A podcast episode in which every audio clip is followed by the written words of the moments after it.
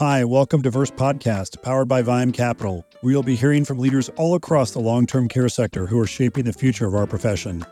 Through these discussions, it's our hope that you will be even more well versed as you tackle your day in seniors housing and healthcare. I'm your host, Scott Tittle, and this is Versed. I'd like to welcome to our episode of this Versed podcast Alan Fairbanks, who's the president of the Value Based Care Alliance at Serviam Care Network. Hey, Alan, thanks for being on our podcast. Great to be here. Thanks for having me, Scott hey, we've known each other a long time. And through some prior roles, when I was at the National Center for Assisted Living and you were at Bickford full time, and you've since transitioned some of your work over there to Serviam. Tell us about your background and for Bickford as an operating company. I've spent about 35 years in the uh, senior housing space. I actually started as a director, uh, administrator in skilled nursing right out of grad school. Spent about five years with Beverly Enterprises at the time, which is now Golden Living. Did an internship in graduate school, thought I was going into hospital administration, did an internship at a 420 bed skilled nursing home and fell in love with working with the elderly. And I've been doing that ever since. So I spent about five years in skilled nursing world, transitioned into assisted living. Will be 28 years ago in uh, January that I've been with Bickford. So lot of different roles with Bickford from director to divisional to currently I am a member of the management team and a member of the ownership team. Just recently here in the last um, really three months, I guess, I've transitioned full time to Serviam, oversee all of their network services and, and specifically as relates to value based care. For our listeners, I think you can already tell why I was so excited to have you on. You bring such a great perspective from different components of the continuum to this discussion on value based care. So tell us about Serviam and kind of where you operate and kind of services you provide and, and who's in the network. Serviam was birthed actually out of a conversation we had at Bickford Senior Living. We were in the middle of COVID and we were getting crushed like every other senior living operator in the space. And and we met as a leadership team at Bickford with the frame of let's not waste a good crisis. We came away from that meeting and we asked ourselves, how well are we caring for seniors in America? And the overwhelming answer we had as a leadership team was not well enough. We should be doing a better job of, of caring for seniors. So we set about to transform the way America cares for seniors. And when we stepped away from that meeting, we realized, well, what are we at Bickford Senior Living going to do to transform the way we care for seniors in this country, right? We have 55 communities and eight states. We're not really transforming anything. So we approached Tim Donnelly, who was the CEO of SeniorVu, which was a contact center that we utilized for leads. We knew Tim was a very purpose-driven individual, and we talked about our vision, and and he was all in. So we at that time created Serviam, Serviam is Latin for I will serve. Our purpose was to transform the way we care for seniors. The other thing we initially did was we adopted the African proverb if you want to go fast, go alone. If you want to go far, go together. So we enlisted other relationships that we've had over the years and asked them to join Serviam Care Network, which is a group of operators that share the same vision that we have with the desire and the need to speak into our industry, change our industry, and create again that opportunity for us to transform how we care for seniors. That's gotten a lot of momentum in the last couple years. Today, our, our care network is represented by 35 operators across the country approximately 900 plus communities that they operate servicing 80 to 85,000 seniors across the country. And again, they they provide a lot of thought leadership, they participate in some of the different verticals and offerings that we have, but really is about a movement in creating momentum to change our industry for the better as it relates to the way we care for seniors. Wow, this is really exciting to be talking at this time, especially relatively new in your role there. Where's the company headquartered? And it sounds like you are you doing work in every state? You know, I was a part of the very beginning and doing a lot of work for Serviam kind of behind the scenes. And then in August of this year, made the decision that I was going to transfer to Serviam full time. So 99% of my time is spent on Serviam work. I'm still involved with Bickford, still maintain ownership at Bickford. But what I really wanted to do was to be able to give back to this industry that's meant so much for me over the last 35 years. And for me to be able to do that, I felt I needed to make that change because I wasn't going to be able to really, in my mind, live out my purpose of kind of speaking into this industry at, at Bickford. I needed to do something in a different way and a little bigger platform. And and that's why I made the transition to Serviam. We're based in in Kansas City, but obviously through those relationships, we are kind of connected coast to coast with with operators and seniors and, and creating again opportunities for them to create value for them, value for operators. Because at the end of the day, I feel like if we're going to impact this industry at that senior level, the most effective and efficient way to do that is to you know, kind of hold the hand of those that are holding the hand of the seniors, which is the operators. So passionate about finding a way to bring value, both from an economic standpoint, from an operations standpoint to operators in this space. This whole theme of our podcast this year has been on value based care, kind of the bigger discussion going on. We had Anne Tumlinson from ATI on at the very beginning. We've had Steve Fogg on from Marquis, Tom Coble from Oklahoma. Mark Traylor from Alabama, and each of them brought different views and lenses of perspective to this conversation of value based care. Everything from sort of big, skilled, member owned iSNP to small independent owner and Tom Coble to Mark Traylor, that statewide network there in Alabama. Say a little bit about Serviam and the network uh, members themselves. Are they do they run the continuum? Are they skilled, AL, IL? It's predominantly focused on what I would call and define as senior housing. So there's not a lot of skilled communities that are a part of our network but there are some, but the vast majority are going to be AL memory care, standalone properties. We we do have a fair number of independent living communities in the network, and we also have a fairly large number of CCRCs that are a part of our network as well. So it's it's really a broad brush of, of lots of different product types, but by and large, the majority are what I would call senior housing and not focus on the on the skilled space. Maybe for our listeners, say a little bit more about the opportunity for a senior housing operator, where it's AL or independent living. How do they participate in the network, and what's the benefit that they receive in return? At the end of the day, what I ask of our operators is to just sign a network pledge that they're going to participate in our movement. They're going to be an active participant in the calls that we have. We have calls every every six weeks really about bringing and providing thought leadership to us to help us identify where the areas of opportunity and what should we be doing as Serviam in the advancement and betterment of this industry and how can we transform how we care for seniors now i'm not asking for membership dues or anything like that i just want us to be part of an industry that finds a way to work together and I think that is probably one of what I've seen and what I've observed is one of the best things that's come out of COVID is much more of a willingness of operators to join together, to partner together, to work together. Because I think what COVID taught us is like, you know, this is much bigger than just one individual operator. This is an industry, and we all should be working together collectively to provide and bring the best possible care we can to our residents. Going there together, right? So say a little more maybe as we drill down as a network participant are they entering into a shared savings model are they taking on any kind of risk partial or full or is it across the spectrum depending on the market and the operator we're doing a, a, couple of different things we got a lot of different like verticals that we offer and, and that we provide for for operators I'm very passionate about how do we bring value to operators so one way we've been able to do that is through pharmacy relationship We've owned our own pharmacy at Bickford for a number of years. I've seen the value in that as it relates to the service we offer to our residents and the customer satisfaction for residents and families and our own staff. So we wanted to be able to create that same opportunity for other operators. So we have an opportunity for them to participate in, in pharmacy and maintain a large percentage of equity in that pharmacy, and we will operate the pharmacy on their behalf. We've done something very similar with diagnostics We've created Serviam Diagnostics with an operating partner that's based in Chicago.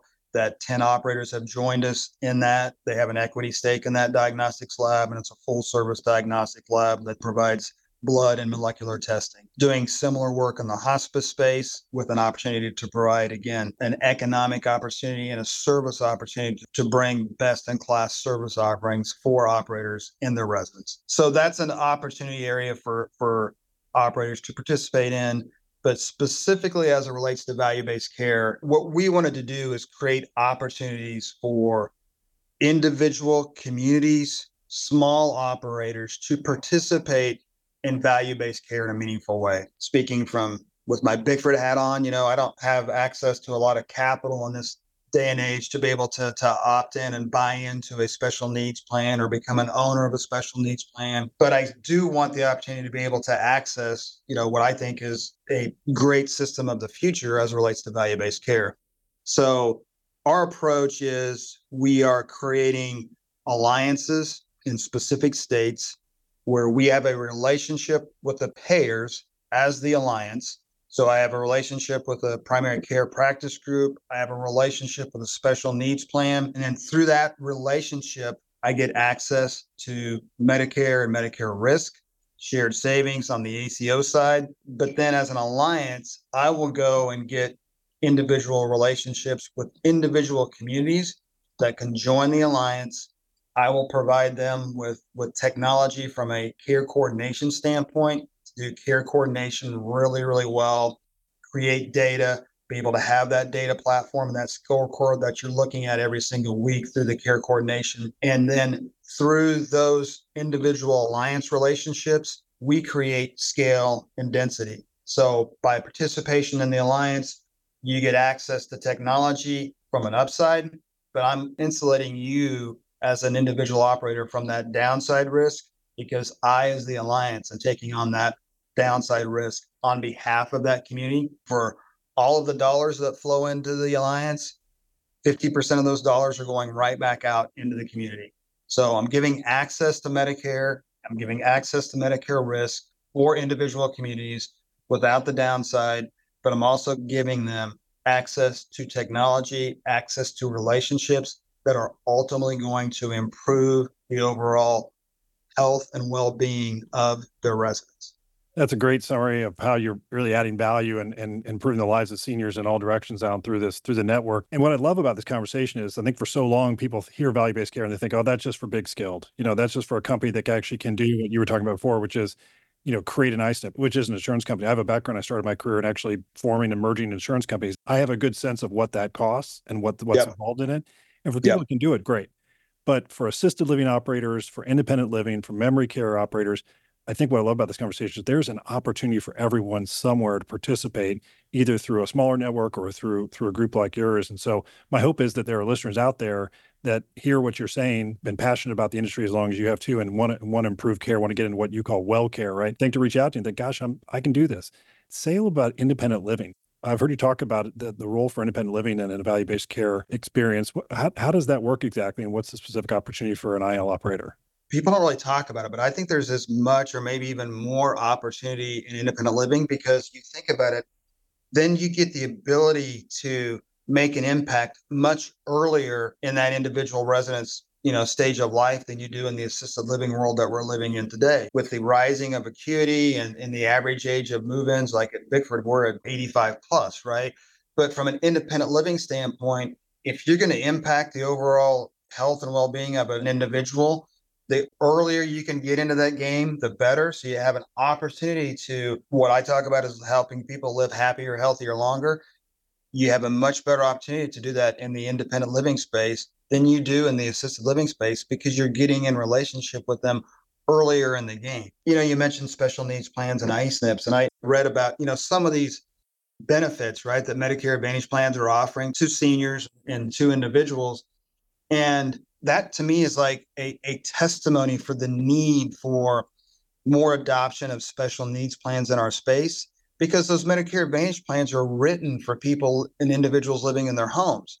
And they were talking like benefits like hiking boots and pickleball rackets and tennis rackets and those sorts of things. And you have a Medicare Advantage plan that provides those sorts of services. And then you move into senior living. Those are benefits that you don't need, that they're not groceries, right? Those sorts of things. You don't need those sorts of benefits the benefits that you need in senior living communities are much, much different, which is why I think you're going to see an increase in the prevalence of special needs plans in our space because they're written for individuals that are living with us. They're not written for individuals living in their homes. Meeting someone at an earlier point in their healthcare needs, then you hope that the benefits would go up and downstream in all the right direction, both that individual and future payers. In providing that proactive care versus the reactive care. That's the thing that I've learned like at Bickford is I was guilty of living in this reactive sick care system, right? An individual would move in, I'd wait for something bad to happen. I bring all this care and services to that individual and I pat myself on the back. What an awesome job I've done by taking care of this person. When the reality is, what if I'd have been more proactive in the first place and prevented or delayed some of those events from happening? And I wouldn't have needed to bring that care and service to the resident. That's what care coordination, that's what reducing silos, getting out of this fragmented, disconnected sick care system that we're living in today. That's what I think this move to value based care gives us as operators the opportunity to do and at the same time get paid for doing. it. I've heard you say in other podcasts too, you're a big believer in data and the power of data. Say a little about the data you've been able to amass and to manage through your network. The consistency of the data and being able to consistently look at and understand and know how we view a fall. When you look at things like length of stay, even something as simple as a move in, hospitalization, all those things are being done consistently across the network. So we have consistency in data, and we're looking at that data through a scorecard every single week across all members of the alliance. I have a really good window and understanding of, of what that data is, what it looks like, and then my ultimate goal with that data is to be very transparent with that data across you know the network members and to be able to publish that data so a potential move in can look at that data and make decisions of where they want to live based off of that data versus who's got the best bistro who's got the biggest room because they should be making decisions based off quality and what's going to happen with their loved one not a rate or a size of an apartment. So I want to be transparent with that data, publish that data, make it known so the consumer has access to that data because ultimately that's the individual who needs that data. That's one of the most um, significant benefits of being a network participant also right is being able to access that kind of aggregated data across many markets to make yourself a better operator themselves in addition to the consumer when i think about it too and i've had you know some operators that have said well wait a minute if i'm kind of in this alliance right in the community across the streets in the alliance as well and the data's out there and available and you know they're better than me then i'm at a competitive disadvantage well so be it because ultimately who benefits is the resident and then you need to up your game and you need to do a better job get better quality and start performing better because everyone wins in that situation and ultimately, the biggest winner is the resident, which is what we should all be about in the first place.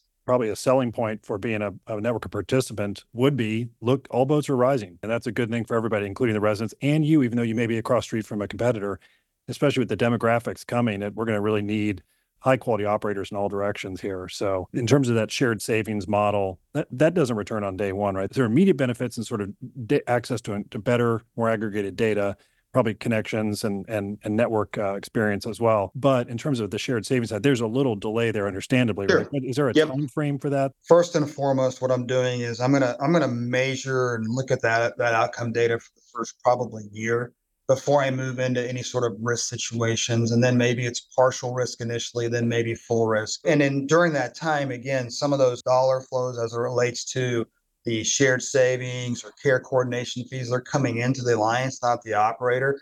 But to offset that loss in revenue, even it's not significant when you talk about shared savings and care coordination fees as a whole. What I'm doing is, you know, I'm not charging for the technology of care coordination. I have a full time person, you know, living in Virginia is going to provide hands on support for these communities. And I'm going to help offset their technology cost for outcome focused technologies that are going to help with hospitalizations, ER visits. So I'm willing to pay for part of that technology that they're going to be utilized to create these outcomes because the flow of dollars is coming into the alliance initially, not the communities. So the alliance is going to help pay for some of that technology to create the outcomes that's going to benefit all of us. I'm glad we walked down that path and because I want to give people some expectations and thoughts because I imagine there are a lot of people out there thinking about how can I access a value-based care relationship, and I think you've created an incredible model for operators of all sizes. Serviam's, uh, you know, next 12 months, are you looking to to grow the network, looking for new operators who may be listening, or we can connect you with? Specifically, as relates to the value-based care, the alliance, uh, you know, we've launched that in Virginia. We have three other states that are that are right behind that. Those being Florida, Illinois, and Michigan. And then we continue to explore other opportunities. So those are the first four states where we will go out and launch the alliance. So if you have a community or two or three or 10 in those states, you know, I think it would be a great opportunity again for you to be able to participate in a meaningful way in value based care and not having to put up capital at the end of the day. And we will help you participate in, in value based care. So that's first and foremost. We are also exploring what it might look like for us as Serviam to sponsor our own, you know, special needs plan and creating that as well. Because I think, again, who better to understand the benefits and the needs of a senior and a senior living community than us as operators? So, what I'm looking to explore is what can a special needs plan look like when I involve and include other operators. Let's create one that's really unique and meets the needs of a senior versus meeting the needs of some big Medicare Advantage plan, so to speak, an organization. Well, it'll be exciting 12 months from now. I think I'd love to have you back on a year or so from now just to kind of hear about your growth and opportunity because I know that there's incredible benefit out there, not only to the residents serve now, but in the future and for future network participants. Maybe Alan, say a little about as we close, you know, your crystal ball. This discussion of value-based care is just it's it's top mind to a lot of people right now. And where do you think we go in 15 or you know so years? What does the world look like in terms of value-based care? Do you think? My belief is that it's the best opportunity that's come around in our industry for years. And the reason I say that is because I think we have an opportunity to get paid for the work that we're doing, that we're already doing, you know, get access to the other side of the pocketbook, so to speak, right? Ultimately, when I think about the opportunity for value based care, and nobody really talks a lot about this, I believe it gives us an opportunity to meaningfully meet the needs of the middle market because we as operators are getting access to a different revenue stream that can impact rates and what we charge. Also, I think we can create some unique opportunities with the way we set up special needs plans that maybe can help offset some of those costs as well from an operator standpoint or from a resident standpoint. So I believe also that there's an opportunity for us to be able to again, help meet the needs of the middle market and value based care. I think also what you're going to see, again, that you don't hear a lot of people talking about is I think value based care in the Medicaid space and in the Medicaid world is going to begin to take hold. And I think states are going to recognize that and see that there's some real opportunities from a savings perspective at the state level when you think about value based care and the opportunities that that presents. So I believe that it isn't going anywhere value based care is here. And that's what I tell operators look, at the end of the day, CMS has drawn a line in the sand. In 2030, every senior is going to be in value based care. And we can either kind of sit around and look at each other and say, oh, I wonder what's going to happen here. Or we can lean in today and be a part of figuring this out together to make it as meaningful as we possibly can for the industry because it's here, it's going to be here, it's going to continue to grow, and it's not going anywhere. So let's find a way to most meaningfully utilize value based care, again, that can ultimately impact resident and overall health and wellness of our residents. This has been a tremendous opportunity to talk to you today. I think for our listeners, again, you have a, a sense of why I was so excited to have you on. You bring such a, a new perspective uh, to value based care from our past participants and, and podcast guests. And I'm really excited to see where we're going. Love to have you on in about a year and see kind of how things are going. I'd like to ask our guests just kind of one final question. Kind of what's on your nightstand right now? There's a book you're reading or one you recommend to your colleagues or friends and family? I'll give you two. So the business book that's on my nightstand right now is um I've read it in the past, but I'm rereading it. Is is uh, Traction by Gino Wickman. We operate in the EOS world, both at Serviam and at Bickford, an entrepreneurial uh, operating system. So we operate that. It's really been meaningful about getting everybody in sync throughout the entire organization as relates to goals, objectives, and what they call rocks in the EOS world. So so I'm rereading that. So I have that on my nightstand. And then from a personal standpoint, one that I always keep is a book called The Untethered Soul by Michael Singer. It's really kind of a spiritual book that's about, you know, being in relationship with yourself. And I have that uh, on my nightstand as well both books I imagine for our listeners incredibly uh, enriching for different directions. But that Untethered Soul book I've, I have, I've not read yet, but I listened to a podcast about the importance of surrender. Maybe that's what value based care is all about, right? It's let's control the things we know we can focus on and control and, and move the needle on healthcare and improve seniors' lives. So, Alan, I can't thank you enough for being on our podcast. Look forward to having you on as a future guest. For our listeners, thank you for tuning in today. This is Versed.